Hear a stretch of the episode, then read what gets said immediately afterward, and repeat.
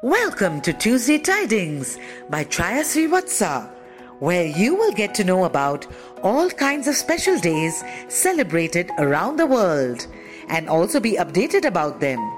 You will be surprised to know that there is a celebration nearly every day. So listen, learn, and know why they say, celebrate life. Hello and welcome to my weekly show, Tuesday Tidings. Today is 14th December. Yeah, I know you all know that, but did you know that today is National Conservation Day? And also, for all those who worship Lord Vishnu, it is Vaikuntha Ekadashi.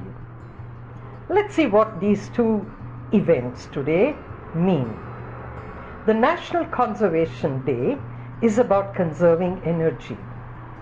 Yes, we all have to do it because we don't put off fans and lights at home thinking, well, we are paying the electricity bill. But then it's a national resource.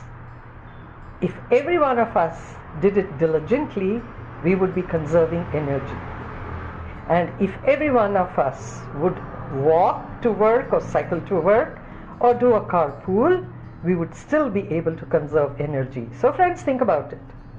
And what about this Ekadashi? Ekadashi is the day of fast, a very, very auspicious day of fast, because it's believed that if you fast today, all your sins will be absolved. Oh my. Wouldn't that be nice? And you know what you would be doing? You would still be conserving energy because you won't be cooking, no gas. So you see, science and religion go together, don't they?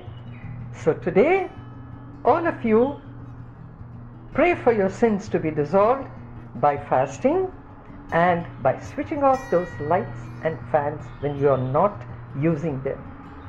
See you next Tuesday. Bye. Like this Sochcast? Tune in for more with the Sochcast app from the Google Play Store.